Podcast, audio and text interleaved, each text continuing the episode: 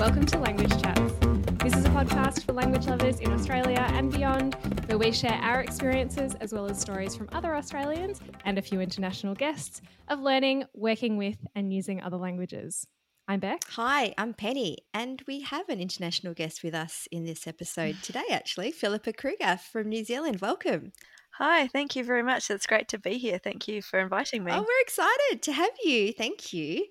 Um, Philippa, should we just kick off the episode with you perhaps giving us a bit of background to yourself, um, what led you to languages, what led you to teaching, and yeah, then we'll we'll go from there. Sure. Yeah, yeah, sure. So, yeah, so my name's Philippa, and I um, am now the head of languages at Education Perfect. So, Education Perfect is an online learning platform, and um, we offer um, learning material in many different subjects, and languages being um, one of our bigger ones, and actually the subject that we started with. So that we were originally language perfect, um, and we started out as a language learning company and have evolved into having um, learning material for all different subjects. So it's really cool to be um, a company that actually started as a language learning company. Um, but before joining the EP team, about six years ago, or just over six years ago, I was a French teacher for many years. So I taught French um, in various schools around New Zealand. Um, I'm based in New Zealand, sorry, I forgot to say that. Um, and I, yeah, so I taught in both the North Island and the South Island, and I was teacher of French and also head of languages for many years before joining the EP team. Um, so, in addition to that, I'm also a mum of three kids. So I think that's I feel that's a really important part of myself to introduce as well. Um, it's a big part of my identity, and um, yeah, so between my work life and my home life, that's um, pretty much all I have time for. so yeah, so that's that's a bit about me. Um, how did I become interested in languages? It's a good question. I learned languages at school, so I started learning languages when I was in like thirteen, the start of high school. Um, I didn't think that I would be that into languages. My sister was quite into languages, and I sort of thought, oh yeah, I don't want to be like her. Um, but then I, I, I guess I had a really amazing French teacher at school who just really inspired me, and she made language learning really interesting. Um, she was she was really passionate about it. She was really excited about grammar. Um, she loved grammar, and so that made me really love grammar as well. Um, and that's that's how I became interested in languages really. So I, I learned I didn't really do much language learning before I started high school. My parents were always big believers in learning a language, so they saw the importance of it, um, and they encouraged us to do it. But I didn't really, ha- I didn't learn languages from uh, from a, as a young child.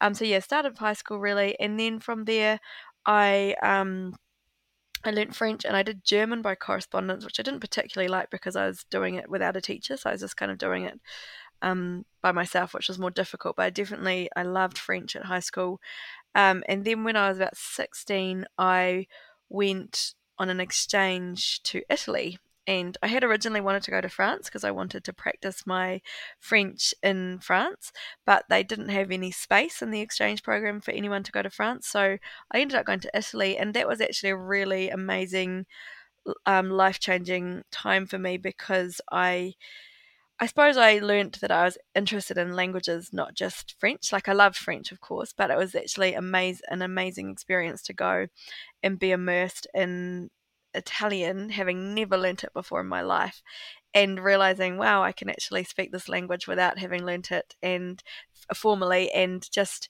that really kind of um, made me passionate about language learning rather than just learning French. So I suppose that was really um, a pivoting moment in my life. And I guess it was around that age as well.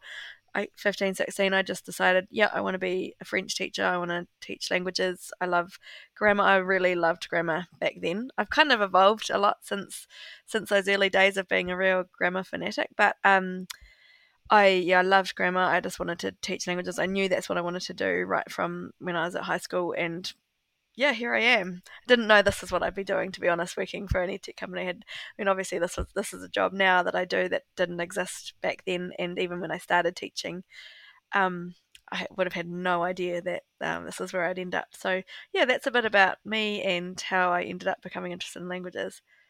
I love how you talk about being a grammar fanatic because I'm somebody who also really, really enjoys grammar. I love it. Mm. I love the sort of system like nature of it and I love how it's structured and I think it's great, but Penny hates it. Mm, that's interesting. that's really and interesting. And we've spoken about this on the podcast before, but um, I think lots of, you know, people really do have kind of this love hate you'll sometimes a love hate relationship, sometimes a genuine distaste, and other times like a real adoration of, mm. of grammar in languages. But it can really impact the way that people feel about how they mm. learn languages, both yeah. as a student and then much later in life. And I guess it's it's really nice to hear that this teacher that you had that was so inspirational basically inspired you to continue going mm. with French because she was so enthusiastic about yeah, grammar. Absolutely. I mean, she was a, she was enthusiastic about all aspects of French. Um, but yes, she was particularly passionate about grammar, and I guess I I loved grammar, and I originally thought, oh yes, I want to be a French teacher to convert everyone to loving French grammar, and I even I we were we're doing a bit of sorting out here at home, and I came across my my honours dissertation from university, which was how people learn French object pronouns. And I was like, whoa, I'd forgotten I'd even done that. I was like, whoa, that's um, really, um, really uh, grammar intensive because now I suppose when I started teaching, um, I learned that actually what I wanted through teaching French was for my students to love language learning and I realized that not everyone was like me and wanted to learn grammar, and not everyone was that way inclined. And and I really, I guess, my main aim as I kind of grew as a teacher was to make students um, enjoy language learning and want to learn languages, whether regardless of what kind of student they were. I mean, languages has always had a kind of elitist thing attached to it, and I really wanted to take that away and, and make languages approachable for everyone. So um, I learned quite quickly that grammar is not the way to do that. Um, and although it's very important, and although I loved it, it certainly wasn't the only way of getting students to want to, you know, learn languages. So I, um, as I sort of grew in my teacher pathway, I had to sort of change my stance a bit, and I've, you know, very much moved away. Like, obviously, still taught grammar, and I'd often say in class, you know, if you really like grammar and you want to know more about this, come and see me at the end and we can talk grammar. But I didn't want to put off the ones who were in the class and they were really that was that was kind of their block to to being able to learn the language. So, um, and I guess now it's interesting because I've had to kind of find a middle ground because obviously we're you know, at EDP, we um, we're working with language teachers all around the world who are you know, at all places on the grammar spectrum. so we've got some teachers who really teach teach based on grammar, some that don't, and so we've got to come from a real kind of middle point. Um, so I've kind of been at all extremes, and now I'm sort of in the middle and, trying to cater for everyone's needs. So yeah, it's been an interesting journey in terms of grammar, but it certainly is. Um, yes, it's an interesting topic. So, Philippa, after your high school experience of, of French and then the um, exchange abroad in Italy.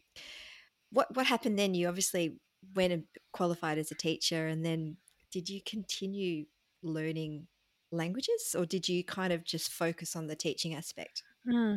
Yeah, that's a good question. So yeah, I went to university um, after I finished high school. I did well, French was my main subject, but I did other languages. So I did a bit of German, I did a bit of Spanish, um, I did linguistics. I loved linguistics. I found that to be a fascinating subject, kind of all aspects of it. So, phonology, semantics, um, syntax, and the learning, the language acquisition as well. So, I did my degree in French and linguistics, but did la- uh, other languages on the side. But I think once I started teaching, I, um, yeah, I haven't learned other languages since then. And now I wish that I'd sort of done more to learn more languages. Like I kind of feel like I, but I also acknowledge that my life has been pretty busy for the last few years, so it's really hard to um, find the time to do. I don't really have time right now for any hobbies, if that makes sense. So, um, but yeah, I definitely in the New Zealand context, I would really like. To, um, one of my goals is to learn a bit more Te Reo Māori because I think it's really important um, as New Zealanders that we are um, you know, that we make that effort, and that's something I would like to make, you know, do more of. And I, I feel a bit embarrassed because in my job, I'm, I have a, a very, um, you know, I've got a perfect opportunity and access to resources to learn many different languages, but I simply at the moment don't have time. So I must make it a goal to kind of go back. And we, I mean, we've got, um, we're really lucky in our team now with um, at EP with our languages team because we've got native speakers in all of the languages that we work with. So we've got a native speaker of Arabic, Chinese, Japanese, um, Māori, Italian, Spanish. So I've got all opportunities to really to to learn more, but I, I just need to kind of carve out the time. It's hard. It's hard to find the time. I can I can um, understand that for sure. Um, it might be a good time to to tell us a little bit about EP and Education Perfect mm. and and what the business is because um, I know you said in your your intro that it really started off as a as a language focused company and yeah. has evolved to to incorporate you know the whole broader kind of scope of education but yeah for sure so yeah and i can do that uh, so um yeah, like I said, we started out as a language learning company. It was literally, it's a really interesting story actually for a business, I think. Um, so the founders of EP, um, the the founding person was his name was Craig Smith, and many language teachers in Australia and New Zealand will recognise that name. And he actually first developed the very first kind of prototype of what is now EP and was LP, Language Perfect, um, when he was at high school, and he um, was learning his um, French and Japanese vocab for our NCEA exams, those are our national exams here in New Zealand. And he decided he needed a tool to help him learn the vocab because it was all based, all the exams are based on this vocabulary list, and he needed some. He was trying to sort of find an easy way of learning vocab, so he actually created this vocab learning tool, and he was obviously very clever and very tech savvy at the time. And his brother, his older brother Shane, helped him with it and then um, he came down. He was based in Auckland, and he came down to Dunedin, where I'm based for university. And um, he kind of thought, oh, well, maybe I'll explore this a bit further, see if some teachers might be into having a look at it. And he actually, I remember him coming to our. I was teaching here in Dunedin at Otago Girls High School, and we we had a, a language teacher meeting for our region, and he came along was, I think he must have been 18, fresh mm-hmm. out of high school, at first year of university. And he said, I just wanted to, you know, run this by you. Do you guys think this would be useful um, in your classrooms? And we were like, yes, that's amazing. And so what it was back then, and this was in 2007, um, was a translation tool. So it was really just translating vocab. So the students would have a list of words um, and they would translate them either from English to target language or target language to English with several different modes. And at the time, that was transformational, you know, having a tool to help students learn vocab. Now, um, there's so many tools out there online for learning vocab, so it's um, not not so much. That's not so impressive anymore. But at the time, it was like, wow, this is amazing. Um, and he did what was really cool, I think, from a language teacher perspective back then, was that he really um, they ran competitions. So they ran um, what we call the EP we call it now, the EP um, Languages Champs, which is actually just finished last week. But um, at the time, it was called the Language Perfect World Champs, and it was just an, I think, as a language teacher at the time, it was just an amazing event that kind of celebrated languages in schools, and I think that's what language teachers around Australia and New Zealand really liked about the product initially was it was just a really great way to give a bit more status to our subject, which often got kind of pushed to the bottom of the school, and to celebrate language learning. It was great to be able to present certificates in assembly. So it wasn't just you know translating vocab; it was all the kind of other stuff that went with it. And so gradually over time, I think in about 2013 the company sort of ventured into looking at other subjects. Um, and it was then that I sort of um, I got I sort of worked alongside them for a long time because they were based here in Dunedin, so that was their that they they had their where we had a, they've always had the headquarters here, and so they'd often come out to schools and and meet with us and test things out and things like that.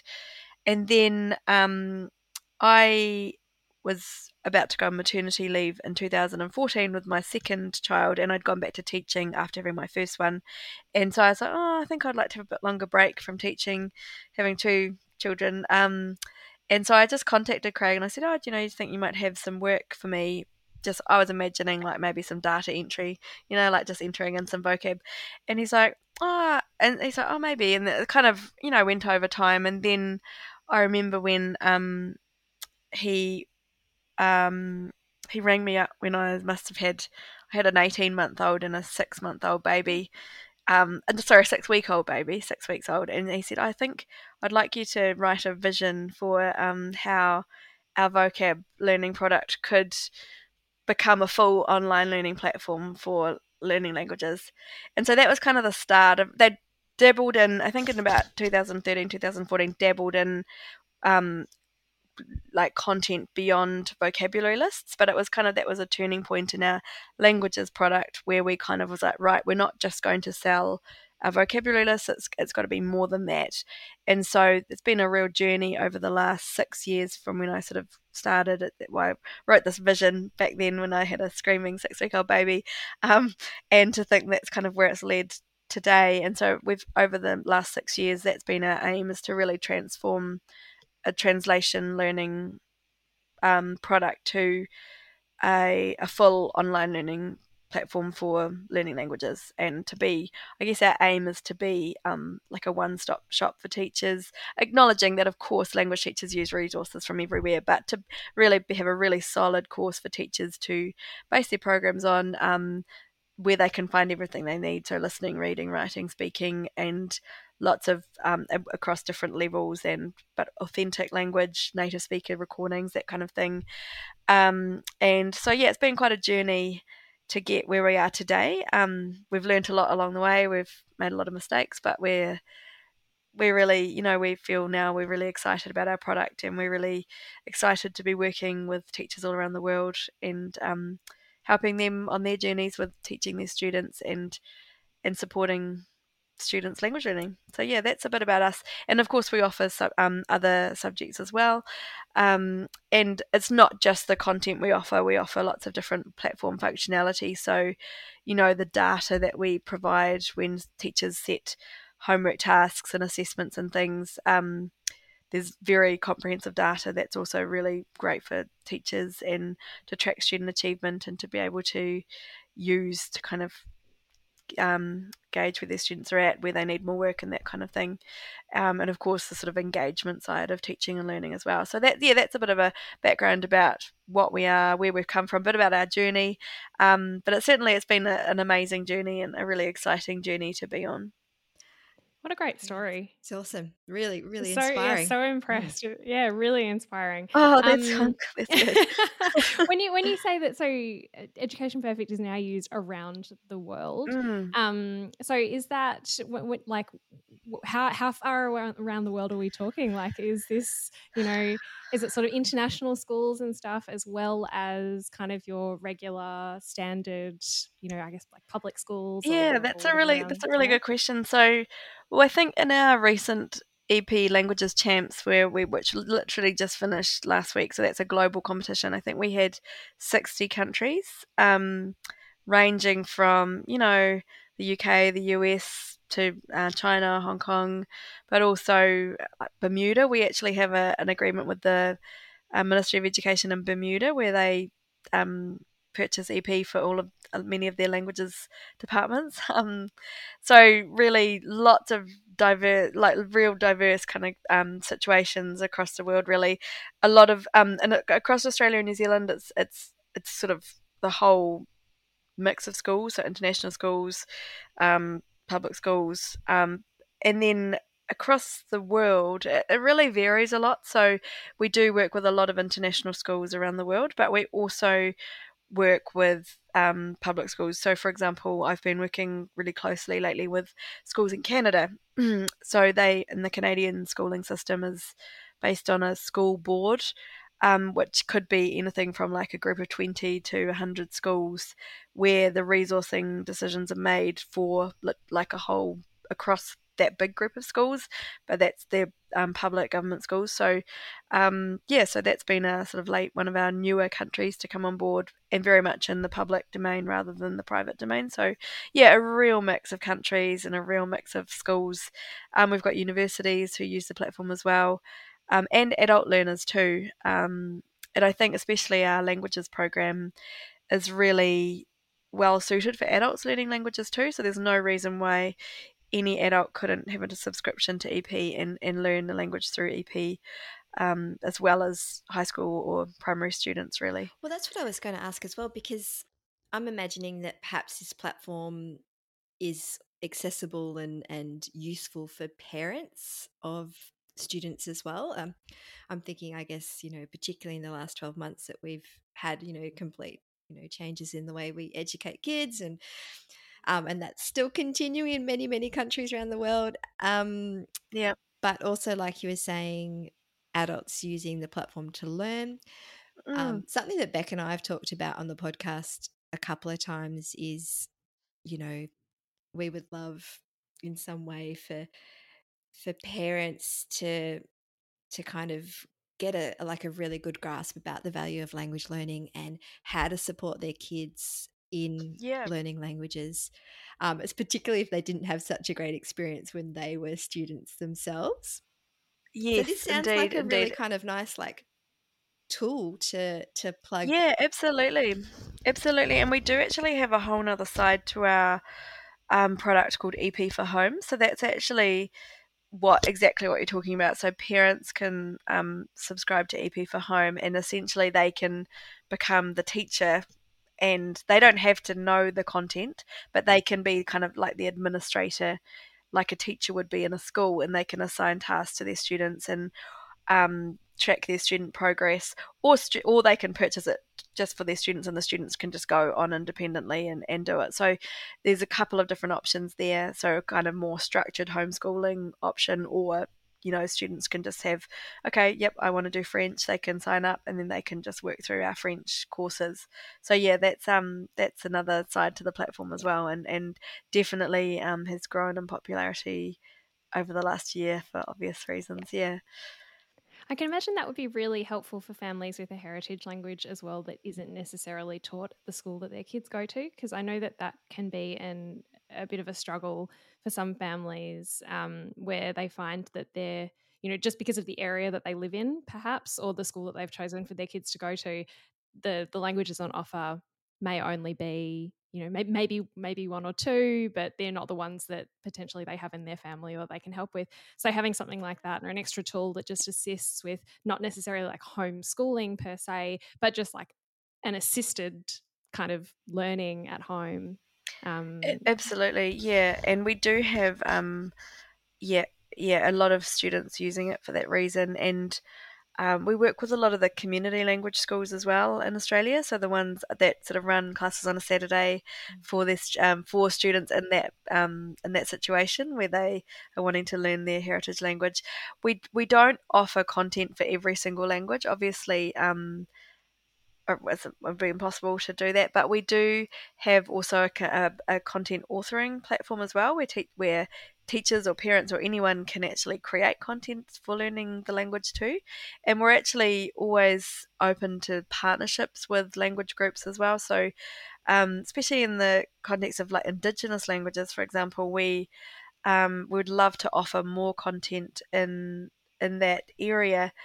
Um, but obviously don't have the expertise internally. So an example recently is we've been working on a partnership with the Yugambeh language group in Queensland, and they're actually um, going to be creating a beginner level course in EP um, to learn the Yugambeh language based on some learning materials they were already designing. And that's going to be made available throughout Australia. So we're very, you know, if, if anyone out there is listening to this and, and they are um, attached to a, a, language group that wants to get their language better known and wants a platform for doing that, we're very happy to talk to you. Another example, um, we haven't established a partnership yet in this area, but an area where we're very keen to establish a partnership is in the um, area of Auslan, so Australian Sign Language, because that's we get requests for that on a daily basis. Um, people wanting to to learn sign language, and we don't offer content for that, and we don't have the expertise internally. But we would love to kind of have a partnership with a organisation where we might be able to work together to provide um, a course. So yeah, if there's anyone out there listening, um, and please do get in touch with me if you if you're interested in that kind of opportunity. So where the company is very open to what we call content partnerships to help promote those kind of languages that might be sort of minority languages. Oh, that's so exciting. And it must be, I, I feel like it, it feels like, you know, such a great kind of time and to be working in this kind of industry of language education, but with the blend with technology and, you know, there's just so many opportunities for businesses and for learners and teachers and everyone at the moment. It's very exciting. Um, has there been, you know, something or more than one thing that's kind of stood out to you as as surprising or you know something that's really awesome to you about working in this this kind of field? Um, yeah, that's a good question. Um, I guess the thing that I find really awesome is just it's so varied. I mean, there's just so many different things that I get to deal with on a daily basis. So can be, you know, just really diverse, um, interesting opportunities. Um, and it's always changing. Like there's always something new. Um, whether it's a new some new part of our product or a new market that we're working with. I find it really fascinating kind of working with new countries and learning about what their needs are, learning about what their curriculum requirements are and how we might be able to fit with that. So what you know, looking at our product and thinking how can we support schools in this country and what what have we got that's going to help with their curriculum there. So I think for me that's something I particularly enjoy. Um, but yeah, I think really it's just the the diverse nature of what we do and in any one day it can be a whole variety of things that um, I get to deal with so it makes it very exciting. And um, yeah and I guess it, it, it comes back to our core vision of of our product our languages product which is um, making language learning accessible and exciting for all learners and that's um, for me is a really exciting vision and is um, at the middle of at the core of what we do, and um, it's a really, it's really, I often have to sort of pinch myself and think, wow, I'm so lucky to have this job and to be doing what I'm doing, and it's it's amazing, yeah. Yeah, I was just about to say that I feel like you have the most interesting, such a cool and interesting like career progression that you have managed to not only make languages your career, but you've also managed to progress from what is a, a fairly traditional kind of foreign languages teaching role um, mm. into something that is so dynamic and new like ed tech i feel like mm. is this huge kind of just growing um, industry um, that's changing all of the time Mm. And I think for, for people like us who we love languages, but we, we've often had the conversation before about like, well, you know, people like kind of only consider that you can do a few things with languages, mm. especially in this part of the world where we, mm. you know, don't always have a lot of accessibility to, um, to seeing and hearing other languages in kind of the mainstream media a lot.